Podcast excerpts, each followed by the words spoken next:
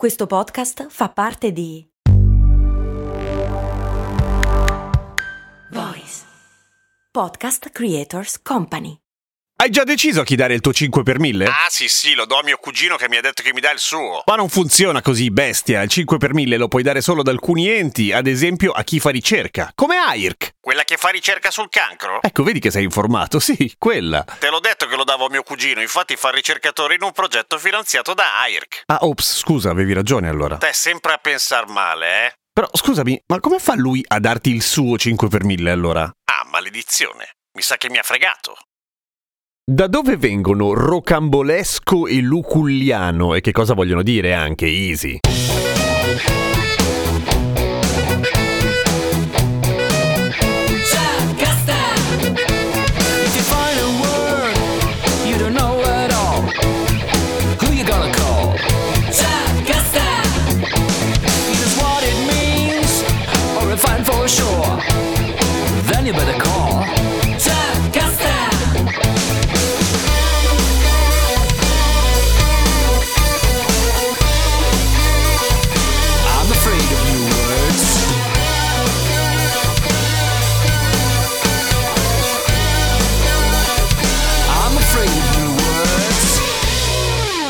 Grazie alla nuova meravigliosa sigla di Ale e Lucrezia. che figata, bellissima.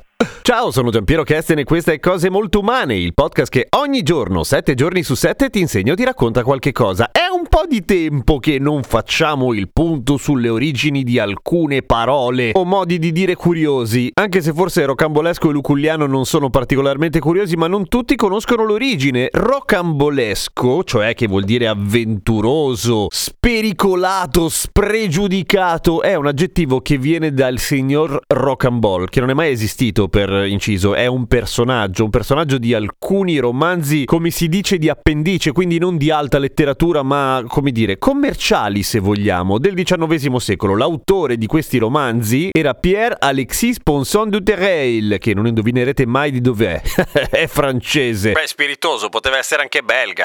È vero. Solo che Rocambole è anche il nome di un aglio che esiste anche da noi, si chiama Rocambola o aglio romano. Nessuno lo chiama Rocambola, lo chiamano tutti aglio romano. Comunque viene da questo per dire che, ehi, personaggio piccante, un po' come si, si chiamasse Johnny Chili, una cosa del genere, solo che Johnny Chili fa schifo.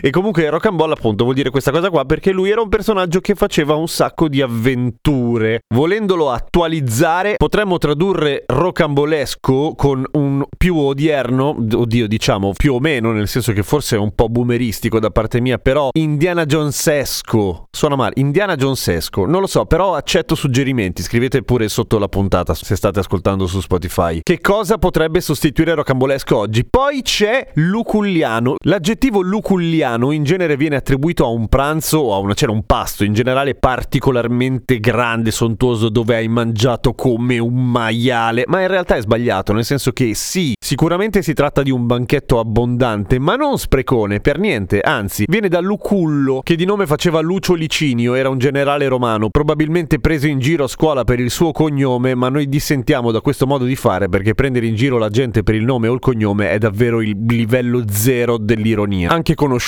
come livello comicità Emilio Fede, non fa ridere nessuno. È morto nel 56 a.C., quindi un sacco di tempo fa. Non era un grande generale, diciamolo, cioè non è che ha spaccato, non è sui libri di storia per essere quello che ha in qualche modo rovesciato delle situazioni, non è quello che ha decretato le sorti in bene dell'impero romano. Beh, ha fatto il suo, ha fatto il suo lavoro. Era particolarmente famoso appunto perché era molto ospitale, era uno che quando invitava la gente a pranzo preparava dei pranzi luculliani, che per lui è facile essendo lucullo, però erano particolarmente buoni, buoni appunto, buoni, eleganti, ben impiattati, ma non necessariamente esosi o volgarmente ostentati. Al contrario, erano semplicemente fatti bene, per cui un pranzo luculliano è un pranzo in cui si mangiano cose buone, raffinate, ricercate, impiattate bene nella giusta quantità. Qualcuno dice che fu Lucullo che importò e introdusse nella nostra cultura culinaria le ciliegie e le albicocche che. Però appunto sono due frutti, nel senso non è che ha introdotto, non so, lo strutto mangiato a badilate, appunto erano cose raffinatine, buone. Cosa potrebbe essere oggi attualizzato l'aggettivo luculliano? Boh, guida micheliniano? Fa schifo, ma anche qua conto su di voi. Scrivete nei commenti una buona idea per Luculliano e anche rocambolesco, già che ci siamo. Poi vi rispondo su Instagram, mi trovate come Radio Kesten, a domani con cose molto umane.